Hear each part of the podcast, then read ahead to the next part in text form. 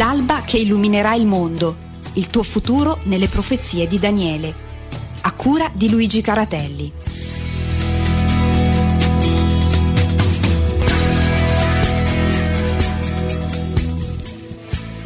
E siamo di nuovo assieme con il carissimo eh, Luigi Caratelli. Buongiorno Luigi. Buongiorno Marco, buongiorno a tutti gli ascoltatori. Allora Luigi, ascolta, continuiamo la nostra discussione sulla bellezza del, delle profezie tratte dal, dal libro eh, del, del Vecchio Testamento, il libro del profeta Daniele, consapevoli del fatto che il cuore della profezia resta sempre nostro Signore Gesù Cristo. Certo. Ma tu cosa ci presenti oggi? Da dove partiamo, diciamo, nella nostra discussione? Ecco, a te la parola. Bene, grazie. Allora, eh, nemmeno a farla apposta, proprio la um, profezia, quella delle 70 settimane che annuncia il Cristo, è esattamente a metà del libro di Daniele, quindi è il fulcro ed è il cuore, perché tutta la Bibbia deve essere letta in funzione della bellissima figura di Gesù Cristo. Insomma, certo. si potrebbe dire che l'Antico Testamento annuncia la venuta del figlio di Dio, del Messia, il Nuovo Testamento ne certifica la presenza e poi il resto dalle epistole all'Apocalisse eh, ci dice che questo meraviglioso personaggio eh, tornerà sulla terra. Ecco, quindi tutta la Bibbia può essere mh, suddivisa in queste tre fasce. No?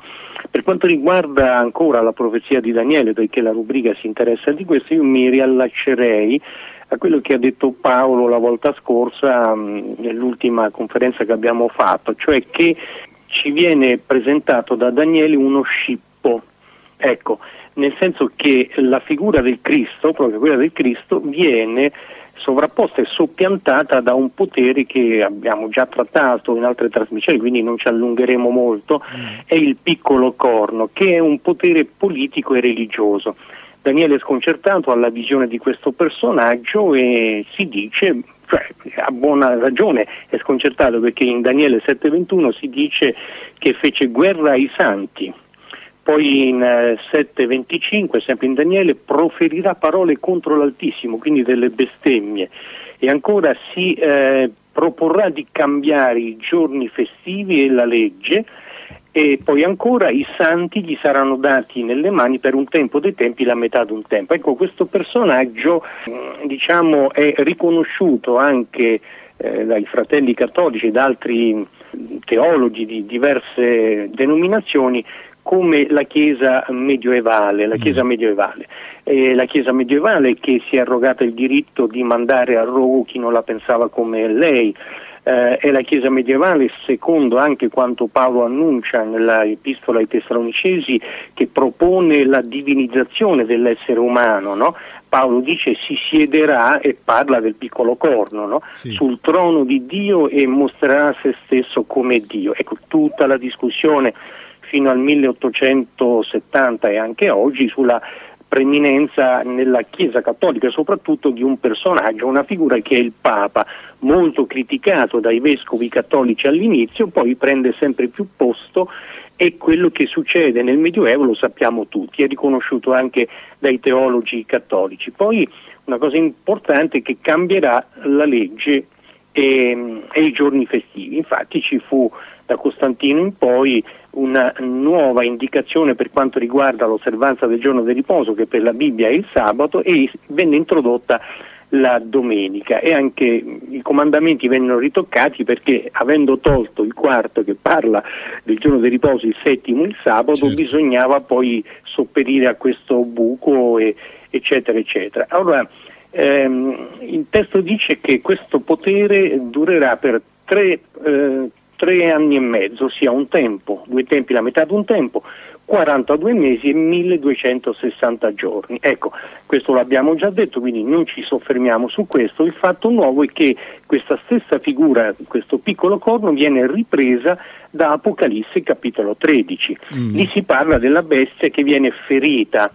Eh, diciamo che in Daniele si dice che questo piccolo corno, che in Apocalisse viene chiamato bestia, eh, solo, il suo potere durerà 1260 giorni e Apocalisse ci dice che viene ferito quasi a morte. No? Eh, poi al versetto 5 di Apocalisse per farvi vedere che sia la bestia di Apocalisse 13 che quella di Daniele 7, il piccolo corno, sono la stessa cosa. Si dice, questa volta però il piccolo corno che ha ricevuto la ferita è resuscitato, ma di lui si dice, della bestia si dice, che ehm, avrà una, le fu data una bocca che proferiva parole arroganti, vedete come in Daniele, sì. e bestemmie, le fu dato il potere per 42 mesi, che sono un tempo, due tempi, la metà di un tempo di Daniele, eh, e poi eh, la, la, bocca eh, bestemmiò, dalla sua bocca bestemmiò contro Dio il suo nome, il suo tabernacolo e tutti quelli che abitano in cielo.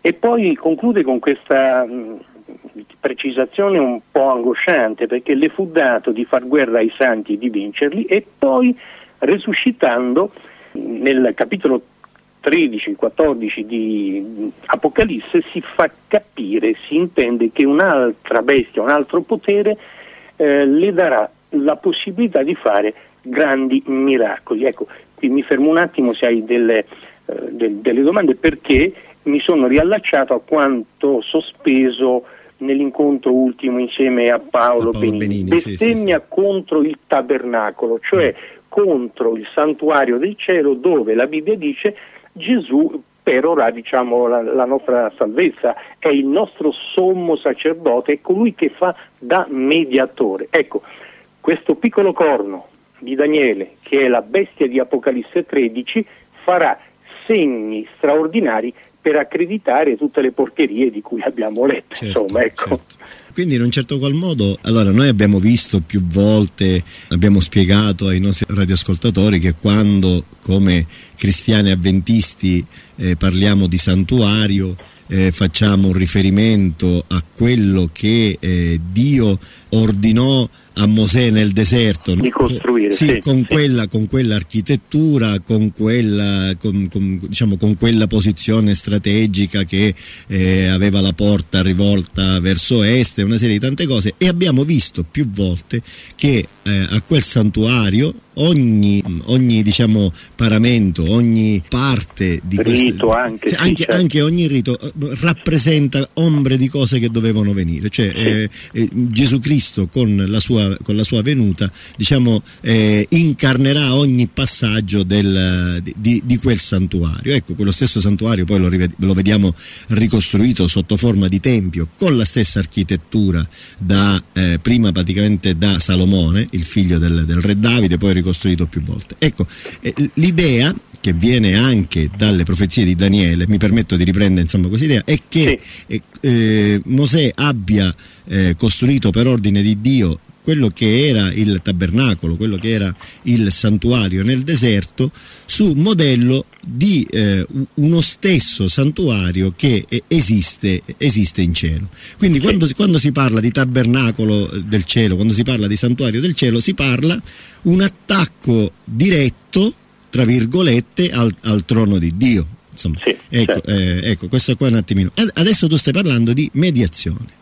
Sì. Diciamo gli evangelici tutti eh, parliamo, tu hai, hai, citato l'idea del sommo sacerdote, insomma anche sì, certo, certo. però l'idea, l'idea è che praticamente l'unico nostro mediatore sia sempre stato Gesù Cristo. Sì, certo. E, e, quindi che cos'è sta cosa adesso? cos'è sta cosa? Scusami, scusa, ogni tanto catanese. sì, no, qual- è giusto. qualche francesismo ogni tanto. Ecco. Sì, bravo. um, sì, esatto. Allora, ora sul tema del santuario in cielo c'è una discussione aperta che io non affronto, io ho le mie idee, ma glissiamo, il, glissiamo, cioè il, la Bibbia fa capire che è importantissimo il santuario che Dio fa vedere a Mosè, perché il centro proprio del santuario è il sacrificio. E come dicevi tu è un'ombra di cose che dovranno avvenire. Certo. e Daniele testimonia il fatto che quella persona che lui con le 70 settimane sta annunciando, quel Messia, a metà dell'ultima settimana offrirà se stesso in sacrificio, mm. annullando proprio tutti i sacrifici del santuario sì. dell'Antico Testamento e realizzando tutte le profezie. Esatto. Ecco perché lui diventa eh, colui che espia il peccato per noi, anche qui i teologi stanno discutendo sulle parole, ma io voglio mh, mm, solo presentare a grandi pennellate questo quadro, no? è colui che fa da mediatore, è lui l'unico, mm. sia in cielo che sulla terra. E il Nuovo Testamento dice proprio questo, noi non abbiamo nessun altro nome sotto il cielo per il quale possiamo essere salvati se non quello di Cristo Gesù. E invece la profezia di Daniele indica eh, collegandosi a quella precedente, alle 70 settimane che annuncia il Cristo, sì. come abbiamo ben evidenziato con Paolo la volta scorsa, annuncia un altro periodo storico molto più lungo che va al di là dell'apparizione del Messia storico del 27 d.C.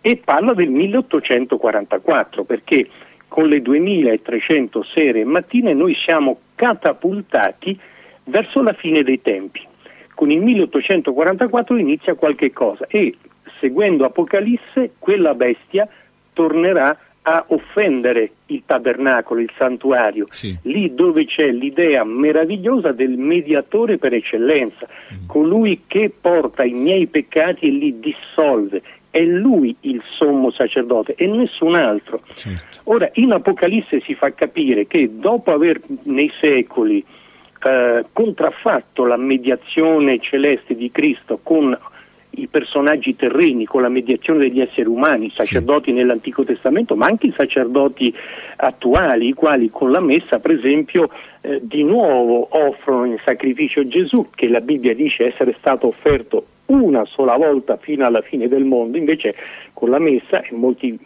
fedeli, sinceri, come lo ero io quando andavo a messa, anzi io ero proprio il chierichetto, ero parte del rito della messa e noi pensavamo che in effetti il sacerdote potesse mediare no? con la confessione, col perdono dei peccati. Nulla di tutto questo è eh, adombrato nella Bibbia e anzi proprio a riguardo di questo, della mediazione, Apocalisse ci fa capire che quel piccolo corno colpito a morte e poi resuscitato diventerà potente, ma non grazie alla teologia, all'appoggio della Bibbia, ma grazie a miracoli straordinari. Mm. Ecco, io vorrei citare, a costo di essere insomma, fuori tema, ma non lo è per quel che riguarda per me la proiezione della profezia ai nostri giorni, perché non è passato ciò che Daniele ha detto, sia per la funzione di Gesù come mediatore, sia per il tempo che si avvicina alla fine dal 1844 in poi. Io ricordo che il giornalista cattolico Vittorio Messori nel um, mensile, credo che fosse mensile, Jesus del febbraio 1996, eh, nel suo taccuino mariano fece una citazione molto interessante che per noi avventisti, tradotta però nel nostro modo di vedere le profezie, è molto utile. Lui diceva a Liverpool verso il mezzogiorno del 15 settembre 1830, sottolineo la data, partì il primo treno della storia in servizio pubblico regolare per merci e passeggeri. È proprio dagli sbuffi di vapore di quel giorno che il mondo cambia radicalmente nel bene e nel male. Nel misterioso piano di Dio il 1830 ha un significato non casuale e poi conclude anche nella scelta dei tempi può nascondersi un segno da non trascurare della sua presenza tra gli uomini.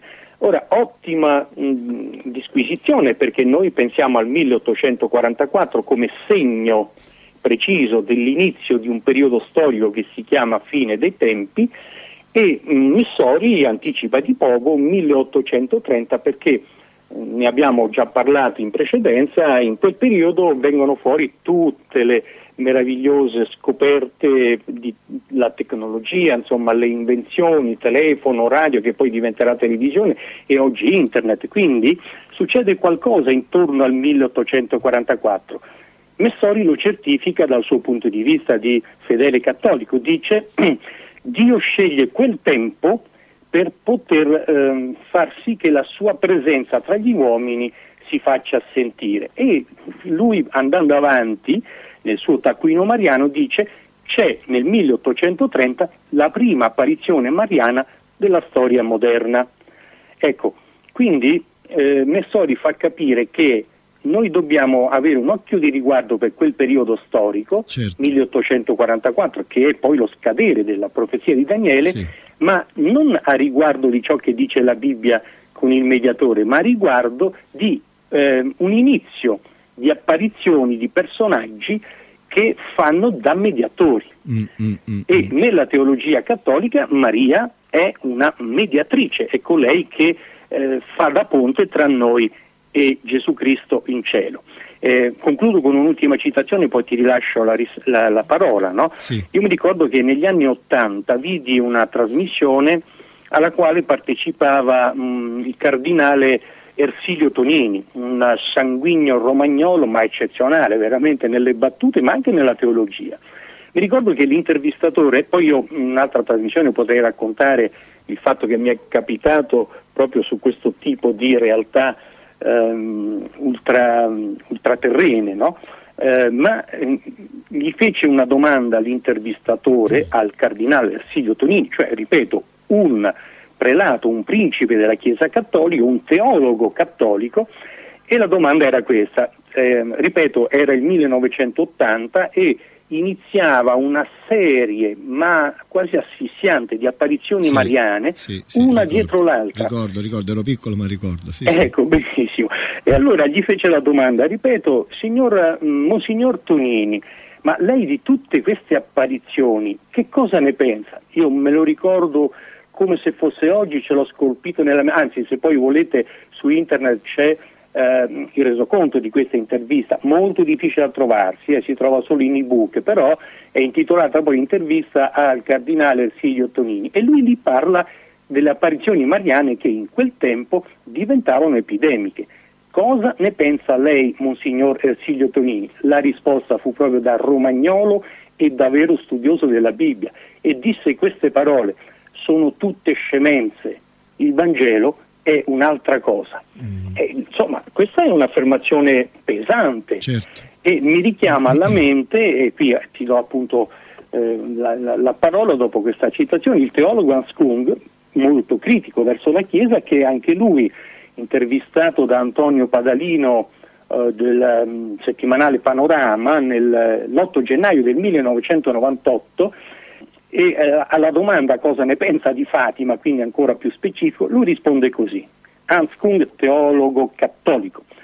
Ho studiato il caso Fatima, ho gli atti in archivio a Tubinga, ho mandato un rapporto a molti cardinali, forse magari anche a Monsignore Sigliotonini, non lo so. Non ho mai raccontato nulla, conclude Hans Kung, ma se mi fanno innervosire pubblicherò tutto. Io spero che si innervosisca un giorno o l'altro Kung perché ha qualcosa da dire su Fatima. Certo. Qualcosa da dire invece su Meggiugori l'ha avuta anche Papa Francesco che l'ha sconfessata. Allora non tutte le apparizioni mariane, almeno secondo la Chiesa Cattolica, sono da ritenersi valide, ma siccome la Madonna si presenta sempre come mediatrice, allora io mi chiedo, ma se in ogni apparizione, anche quella eh, consolidata, riconosciuta dalla Chiesa Cattolica, la Madonna si presenta come mediatrice. Noi cristiani che leggiamo la Bibbia abbiamo il diritto di crederle oppure no? Allora io direi una cosa.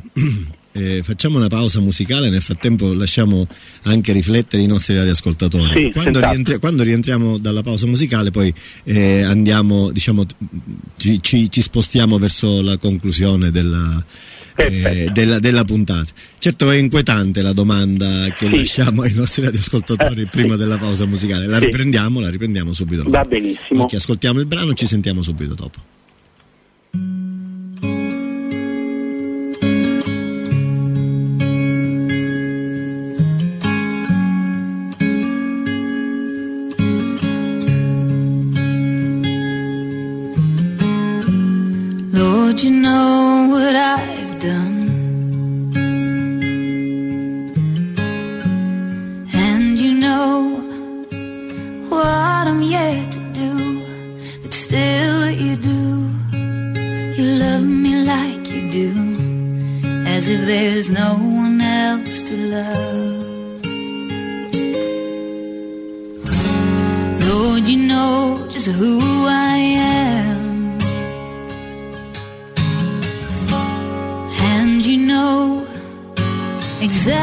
Where I'm from, and still you do.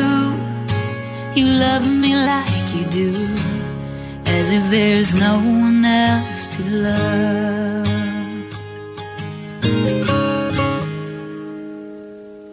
So I close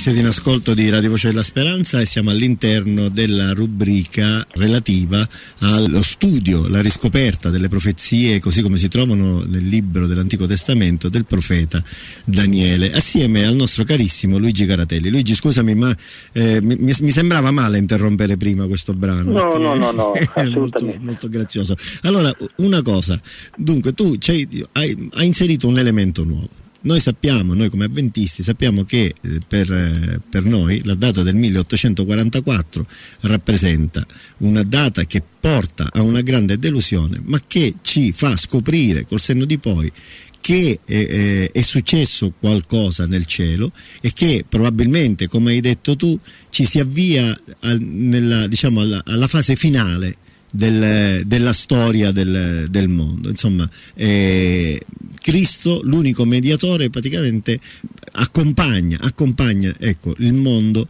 verso la fase finale che porterà al suo ritorno. Ci hai detto che però qualche anno prima si comincia a presentare, forse per fare un po' di confusione, si comincia a presentare un nuovo, un- o quantomeno un mediatore impostore a questo punto, qualcuno che cerca diciamo, di attirare l'attenzione su altre cose. No?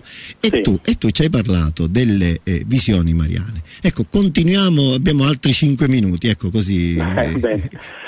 Sì, eh, diciamo io da cattolico so quanto sia importante la figura eh, di Maria, insomma è la mamma, no? colei che si mette tra te e il padre quando qualcuno ha combinato qualche pasticcio, è, colui, è colei che ricuce. Quando giocavo a calcio nella parrocchia dove io ero solito andare, mi ricordo che dietro la porta della nostra squadra c'era una bellissima grotta con all'interno una stupenda figura della Madonna. Io andavo lì ogni tanto a guardarla, ma mai pensato di dover adorare. Era una figura materna molto Certo. interessante. Ora, nella Bibbia Maria è una figura straordinaria, viene nominata sei volte e sembra quasi che Gesù ogni volta sia in contrasto con lei. Tant'è vero che lei stessa dice nel momento in cui l'angelo le appare per annunciare le meravigliose cose di cui sarà eh, portatrice e testimone da lì a poco, eh, Luca dice che lei non capiva, la Madonna non capiva, benché avesse avuto una manifestazione, diciamo così, sovrannaturale. Lo stesso angelo Gabriele che aveva annunciato a Daniele la venuta del Messia. Ora Gabriele va da questa povera, sincera, umile donna israelita e, e le dice ecco si compie tutto, in te ehm, lo Spirito Santo farà nascere il Salvatore del mondo. Quindi nonostante questa apparizione angelica, Maria, dice il testo, non capiva quello che le succedeva, ma conservava in cuore tutte le cose. Quindi tanto è vero che poi Maria nel corso della vita di Gesù più volte tenterà come una buona mamma Di- di, di- riprenderlo. insomma, Sì, sì. eh sì, di difenderlo, di eh, aiutarlo a capire le cose, spingerlo come alle nozze di Cana, no? Mm, finisce il vino e Maria dice eh, figlio è finito il vino, no?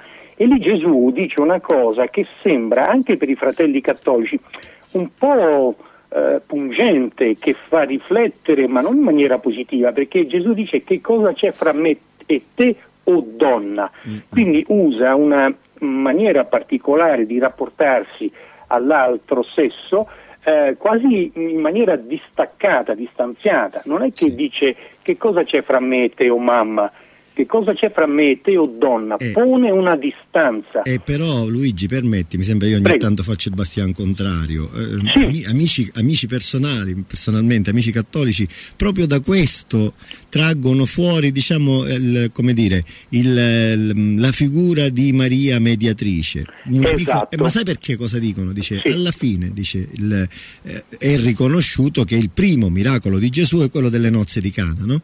Sì. E se tu vedi è Maria che lo stimola a, a farsi scappare sto miracolo. Vedi, Bravo, Maria sì. è, mediatri- è, la mediatrice, eh? io, Bravo, io là, insomma, sai, mi, mi, mi, mi, aggrovigliano, mi si aggrovigliano no, le no, no, è, è, la mediatrice. Eh. E infatti eh, la teologia cattolica la fa diventare mediatrice quando Gesù proprio con quell'atto, con quelle parole, in quel contesto, rispettando la madre, taglia proprio alla radice ogni pretesa di mediazione da parte della madre.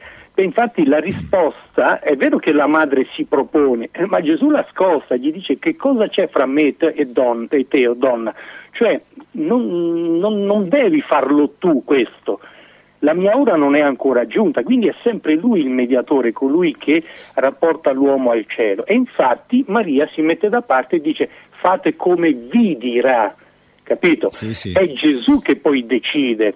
E io ringrazio il cielo che ci sia quel mm, bellissimo passaggio nel Vangelo perché da lì eh, Gesù dà tutte le coordinate per una sana teologia della mediazione.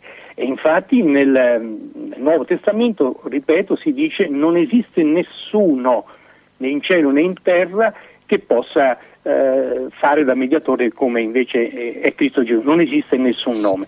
Ecco invece questa pretesa di una certa teologia di far diventare Maria um, mediatrice eh, e allora lì eh, la cosa diventa un po' ingarbugliata, magari do piccole indicazioni sì. e poi termino perché sì, sì. Io, eh, è il Nuovo Testamento, è Apocalisse che ci dice il piccolo corno farà segni e miracoli, certo. segni e miracoli, quindi non si accontenta più di perseguitare, di bestemmiare Dio mettendosi sul trono, eh, non si accontenta più di cambiare i comandamenti, questa volta per meravigliare il mondo, ed è proprio la parola che usa Apocalisse, eh, fa segni e miracoli, certo. apparizioni. Ci mette Infatti, il, carico, il, carico, da 11. Come il diciamo, carico da 11, perché da 90 è troppo poco. e allora dice eh, il testo, la gente, il mondo andò meravigliato dietro alla bestia, non convinto dalla teologia che non sussiste purtroppo, ma da fatti straordinari. E di questi io vorrei parlare la prossima la volta. Prossima volta. Eh, Luigi, perdonami, perché nel frattempo sì. è arrivata diciamo, una, una, domanda sì. di una nostra radioascoltatrice e vorrei da parte tua una risposta anche breve, perché sì poi la radioascoltatrice è molto sincera, ma è un qualcosa che pensiamo un po' tutti. Tu hai, ti sei riferito al, a quello che ha detto il, il, cardinal Tonini, se non sbaglio, giusto? Sì, il cardinale Ersilio Tonini. Eh, allora, eh, la domanda è semplice ed è una domanda, io sono convinto che eh, diciamo, si fa capofila di molti nostri radioascoltatori. Allora, dice così la nostra radioascoltatrice, questo cardinale riferito a Tonini, se conosceva la verità, perché non ha cercato di aprire gli occhi ai fedeli cattolici? Perché vedo che tanti, tanti cattolici hanno tanta fede. Sì, per, sì, sì, perché, non perché, non parla? Perché chi, chissà non parla? Perché forse, perché forse, crolla un pochino. Mm, mm. Sì, sì, sì, sì, sì, è un grosso problema eh. che io cercherò di affrontare nella prossima trasmissione, sempre accostando questi fatti, diciamo, vicini a noi un po' giornalistici, come uso dire io, alla profezia di Daniele. A Daniele non scappa nulla e neppure all'Apocalisse. Ora anche Francesco, Papa Francesco sa e in effetti ha eh, sminuito l'importanza di Meggiugori, anche addirittura ha detto che non è un'apparizione vera, no? Ma io questo lo sapevo già dall'80-81 quando iniziarono le prime apparizioni, perché? Perché leggevo eh, ciò che veniva da Meggiugori e soprattutto da un altro mh, principe della Chiesa Cattolica, il Monsignor Pavao Zanic, che scriveva a Wojtyła e diceva eh, Santità, qui a Meggiugori sta succedendo un gran putiferio e non c'è nulla di sovrannaturale. Mm-hmm. Nel corso dei, degli anni poi fecero delle inchieste e a Meggiugori io sono convinto ci sia stato qualcosa di sovrannaturale ma non proveniente da Dio, certo. perché poi chi ha indirizzato i fedeli lo ha fatto per scopo di lucro eh, eh, e per eh. vantaggio personale ed è per questo motivo che si è mosso Papa Francesco. Certo, il business è grosso, eh? Il business, business è grosso e, non, e anche per Fatima, mentre Francesco ancora sostiene che Fatima sia una vera apparizione eliminando Meggiugori, allora io mh, capisco la domanda di questa eh, cara ascoltatrice, cioè se sanno perché non dicono. che crolla poi il castello di carte. E Luigi, ci dobbiamo fermare qui. Sì, sì, La sì, prossima volta però ripartiamo di, da, queste, da, queste, tue dichiarazioni. Non so se sarà con me o sarà con la carissima Daniela. Ciao Luigi, buona giornata. Grazie, grazie a tutti, buona giornata buona, a voi. Grazie. Giornata.